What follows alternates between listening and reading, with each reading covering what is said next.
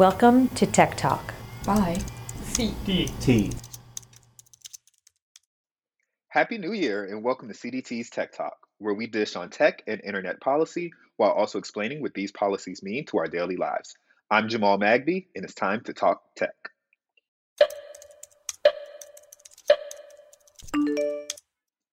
Elections have dominated the headlines, and as our listeners likely know, CDT's been busy on that front. Check out our most recent episode for more. But that's just one of our many issues our experts have been working on.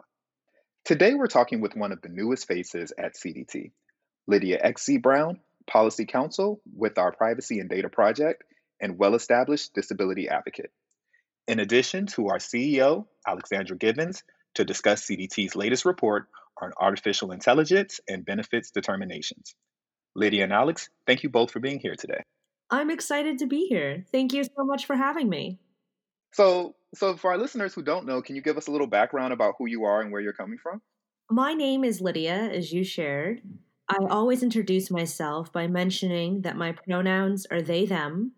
My background is as an advocate and a community organizer in disability rights and disability justice, which are actually two distinct but very closely related movements and ways of thinking about disability in the world.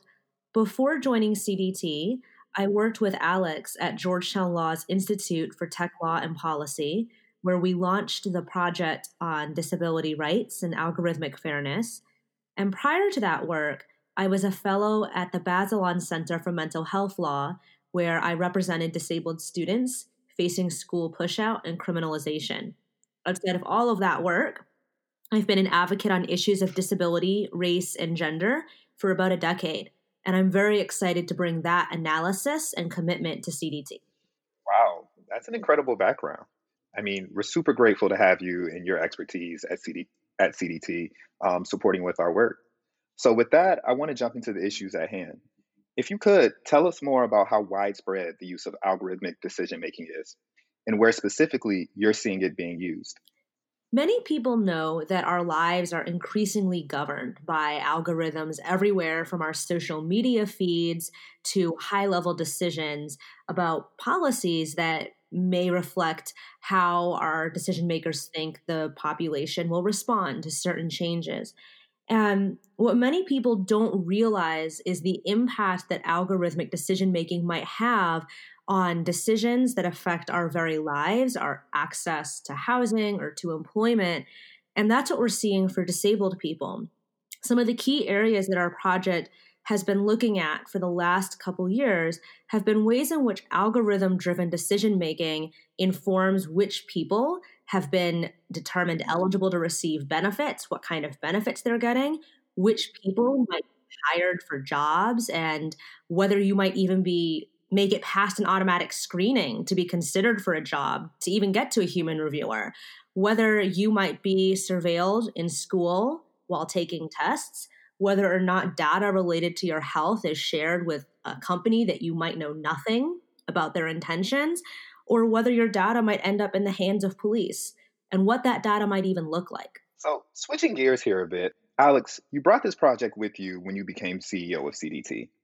Why was it important to you to have this work happen at CDT? So, as Lydia described, um, algorithmic decision systems are being used in an increasing array uh, of walks of lives with real effects uh, on consumers, on job applicants, and others.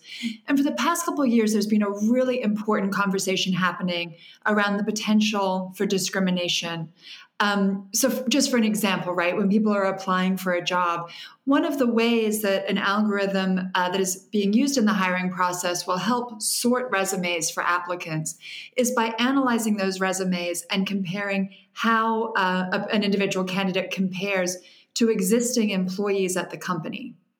If you pause for just a minute, you can think about some of the structural flaws in that approach, right?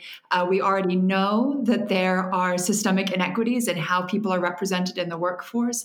And if you're using the status quo to train the future, there's a good chance that the future is going to perpetuate that exclusion as well. So that's one area where there's been increasing focus and, and awareness about the risks of these tools. And we can talk about some other examples as well. What we notice is that there had been a really good conversation about the potential for racial discrimination and gender discrimination along these lines. But the conversation about disability was really being excluded. And so a couple years ago, um, I started doing work and was able to find really thoughtful partners at the Ford Foundation that were willing to support us to start integrating the disability conversation far more squarely into these mainstream conversations around algorithmic bias and algorithmic fairness. Lydia came on as a very early partner. Um, they were one of my best hires and have you know helped lead this work ever since. And so when I got the opportunity to come over to CDT, we faced a decision, which was do we keep this at Georgetown where the work was going well, or is there a real opportunity here? And to me, the opportunity was this CDT has been around for 25 years. It's a really well known organization. It has a wonderful foothold and really a platform in tech policy conversations, right? We, we have access on the Hill. We have partnerships with companies that we hope most of the time listen to what we say. We have these great collaborations with other civil society organizations. This is a place where, if we can start to center disability questions in these broader conversations around tech and civil rights, it can have an enormous difference. And so to me, it was a wonderful opportunity for such a well established organization to really embrace this cause and begin using our platform in an effective way to continue focus on these issues. Now, Lydia, you've recently released a report on the use of AI benefits and determinations. What did this report analyze? How is AI being used in these settings? And why is it important for people to know, to know about these? Our report examined the last several years of litigation brought by advocates challenging the harmful use of algorithm driven decision making in benefits. More specifically, we looked at ways in which advocates have challenged algorithms under three main theories under constitutional and procedural due process violations, under violations of notice and comment rulemaking requirements, how states are required to change policy and solicit feedback from the public before they're allowed to do so, and potential violations of the community integration mandate in disability rights law under the Americans with Disabilities Act and the Olmstead Supreme Court decision. You know, what we looked at in this paper were ways in which different states adopted algorithmic decision making at one or two levels of the process, largely around benefits for people who receive care through Medicaid, home and community based services, or other long term supports and services programs. And the way that most of those programs work are that people might be allocated either a certain number of hours of care or services in a particular week or they may be allocated a particular dollar amount to budget the cost of their care during a particular time frame like a week or so. And algorithms can enter the process at one of two places. They can enter the process in the assessment stage where someone's needs what type of care or services they might need in order to live in their community and to be healthy and to have a fulfilling and meaningful life what that might look like and the other way where algorithms can enter the process is in the allocation determination, which is in determining how much care or how many hours the person will actually be approved for. And that can get a little bit muddy, especially for folks who aren't necessarily up to their eyeballs in thinking about the intricacies of Medicaid policy. But what it functionally can look like is what happened to two of the plaintiffs in Arkansas, Bradley Ledgerwood and Tammy Dobbs both of whom have significant disabilities that mean that they need help with everything with dressing, with eating, taking medication, even assistance to move and reposition their bodies so that they can be comfortable and not get bed sores. And both Tammy and Bradley had previously been approved for 57 hours of care each week. And that approval came because a nurse had done an assessment and decided based on what I've observed about your level of care needs, like what kind of support you need to live in the community and to be healthy and to feel good about your life, you will need about 57 hours of care. And the nurse made a discretionary decision, sent in that paperwork, and that is what the state paid for. But after Arkansas introduced a new algorithm to decide what type of care somebody would need and then automatically determine how many hours that the assessment would then translate into, both of their care hours were slashed nearly in half. And for Bradley, that meant that he and his family even started talking about whether he would have to go into a nursing home just to make sure he could get necessary medication and be moved and repositioned at the right times because they wouldn't be able to afford the cost of care without this help from the state. And all of this happened because a computer decision made a, a computer program made a decision based on assumptions about what type of care somebody should need that took the decision completely out of the individual nurse's hands. So the paper centers on disabled people's stories and cases, and you talk specifically about cases where people have successfully challenged AI systems in court. Can you give us some more examples? Sure. In the state of Idaho, which similarly adopted a new algorithmic tool for assessment of people's needs, the state started to use an assessment that would automatically determine what level or range of care somebody would be in based on a series of predetermined categories. And the assessment itself simply forced people to input answers about their needs and what tasks they needed help with, and then would spit out a determination automatically to decide what range of care they should be placed in. And once that range of care had been determined or that level, then that would determine later how much hours of care they would be approved to receive. But Idaho devised its algorithm to produce those determinations based on deeply flawed and incomplete data.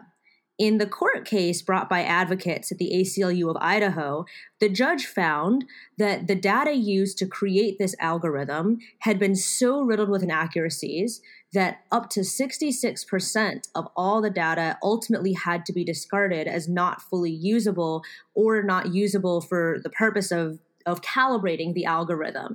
And that was because some of the data was incomplete, some of the data was inaccurate, and some of the data was simply unreliable. And it was all based on a relatively small pool of data as well from a few years before it was used for calibration. And that small pool of data was not necessarily genuinely representative of or meaningfully responsive to the needs of the entire population of people in Idaho whose disabilities might mean that they would need support through this program. And so the result was that across the board, large percentages of people who had not faced significant cuts to their approved hours suddenly were facing drastic and noticeable cuts to their hours comparable to the ones faced by the plaintiffs in Arkansas. And the case brought against Idaho centered around Idaho's adoption of an algorithm that was not sufficiently explainable to the people whose lives were affected by it, to an algorithm that did not allow for a sufficient process to be able to challenge the determinations that it made that then affected people's lives, and to whether or not it could, in fact, fulfill requirements for due process under the Constitution or the enabling statutes for the program for which it was used, in this case Medicaid, to actually to actually protect people's rights to receive the type of the type of benefits that they had been receiving previously under law and to which previous court decisions in our history of jurisprudence have established that when you are receiving benefits that you have certain rights associated with them because you become dependent in some ways on your survival and your health requiring access to certain types of government provided benefits. Now, Alex, why are cases like these important to highlight? What are some of the bigger policy lessons we can take from them? Well, I think one big takeaway from what Lydia is describing is that there is a huge need to educate state decision makers about the trade offs that come with the adoption of some of these systems. Uh, Lydia describes some of the data entry issues, some of the programming errors that lead to generalizable uh, rules that don't actually work for people in their individual circumstances. And there is an uphill battle educating the people that design and deploy these systems about what the real human cost is. So I think there's work to do there. There's also work empowering uh, legal aid lawyers, uh, self advocates, you know, others that are experiencing these cuts and maybe as the result of a flawed uh, system, as to how to advocate for themselves and how to fight for their rights. The bigger piece about this is that for folks that are interested in algorithmic fairness more, gen- more generally, these are some of the first cases that are actually being litigated where courts are deciding what does an explainable algorithm actually mean? What does auditing mean? How frequently do states need to be checking the results of these programs and seeing whether or not they're working as intended? So there's really interesting case law being developed from, from these from these litigations where we are starting to really grapple with these questions of when you d- deploy a, a tool to assist in decision making, what is the responsibility of the human that is using that tool? And how can we think about better strategies to educate people about their effects? And Alex, you mentioned earlier about how important it was for you to bring a disability focused project into a mainstream tech organization like CDT. What does it mean for an organization to center disability issues? And how is CDT trying to do this? Yeah, so, you know, first of all, I will not purport to have all of the answers on this. I think it's an ongoing project for us, but I will say that it is a really important goal for us to think through in the broader conversation around technology and civil rights. How do we make sure that disability rights have a seat at the table? And that there's a focus on the intersectional nature of these questions, right? When you think about people that face marginalization on multiple fronts if they are people of color who are also disabled, uh, who we know historically are excluded from the workforce, tend to uh, be at the receiving end of, of the most extreme forms of discrimination. So, we're trying to think of a couple different things. One is that it really matters to us to partner with disability first organizations, in particular, organizations that are led by people with disabilities themselves to think through how can we be a resource. Cdt has been around for a long time. Our bread and butter is integrating technologists into policy conversations to help make for more informed and frankly more effective advocacy. How can we use our skills and our platforms uh, to help the, the organizations that are really on the front lines grappling with these questions? So on this benefits paper for example we held a workshop that brought together the legal aid organizations that are on the front lines actually litigating these cases, the self advocates that have had the guts to go out there and talk about their own cases and mobilize other people to help them. Um, and then major national disability organizations um, that we hope will help engage on these issues in a better, uh, a more forceful way. So our goal is really to think through uh, how can we help that effort? What is our role? When do we make sure that we are stepping aside to give the platform to others that really can carry this fight forward? But really, how can we be good allies to help in that work? There are a couple technical ways that we do that. Um, so, in addition to our own staff, we also partner with consultants, um, several of whom have disabilities themselves and have been involved in this work for a long time, to try and carry forward the advocacy and bring them into the work that we are doing. We also formed an advisory council, which has a range of experts from disability groups, um, from a, a, legal background, a couple people with enforcement experience at the Justice Department and the Equal Employment Opportunity Commission, um, and then some technical expertise as well, to make sure that we're grounding our work uh, in the efforts of the broader community and have ties to other to other initiatives that are happening, so that we can make sure that we're doing this in allyship with others. And Lydia, in addition to this report, what are other things you're working on at CDT? What other projects are on the horizon? We just released another report, which is pretty awesome, right? And that report came out a couple weeks ago on the use of AI hiring tools. And Alex mentioned this a little bit earlier in our conversation today, but I just find it fascinating and horrifying to think back to even, you know, my own time in high school when I was applying for job after job, mostly in retail, sometimes for office administration type jobs, you know, the kind of things that the average high schooler about to go to college age range might be looking at applying to.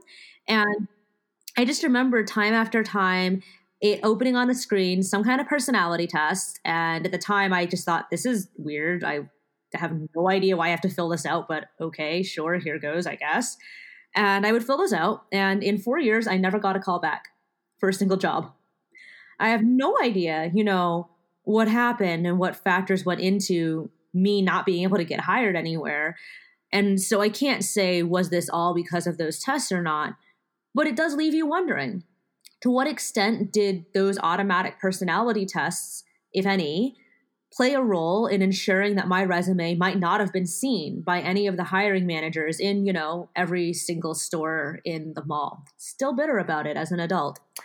But we are building out work to address what does this actually look like at scale? How many employers and in what fields are using not just personality tests but other automated hiring tools?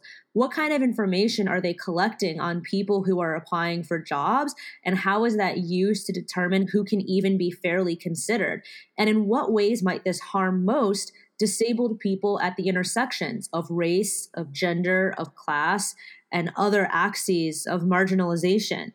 And beyond that we're looking at what we might have to say about the way that AI is intruding into our lives in school surveillance, in police surveillance, in collection of health related data, whether specifically of people with disabilities through apps or programs that are designed specifically to respond to disabled people's needs, or whether in devices that are made available to everybody that monitor your health. And, you know, I think we all know um, just how ubiquitous those kinds of technologies have become. And I don't think that enough people are talking about what the ubiquity of health monitoring and health related data collection will mean for disabled people who have always already been subjected to intense surveillance and to social policies that usually don't have our best interests in mind. Alex and Lydia, thank you so much for joining us here today. It was great talking to you. Thanks for having us. You can find the disability benefits in AI and hiring reports, as well as the plain language versions at cdt.org. And don't forget to check us out on Twitter, Facebook, and LinkedIn at CenDemTech.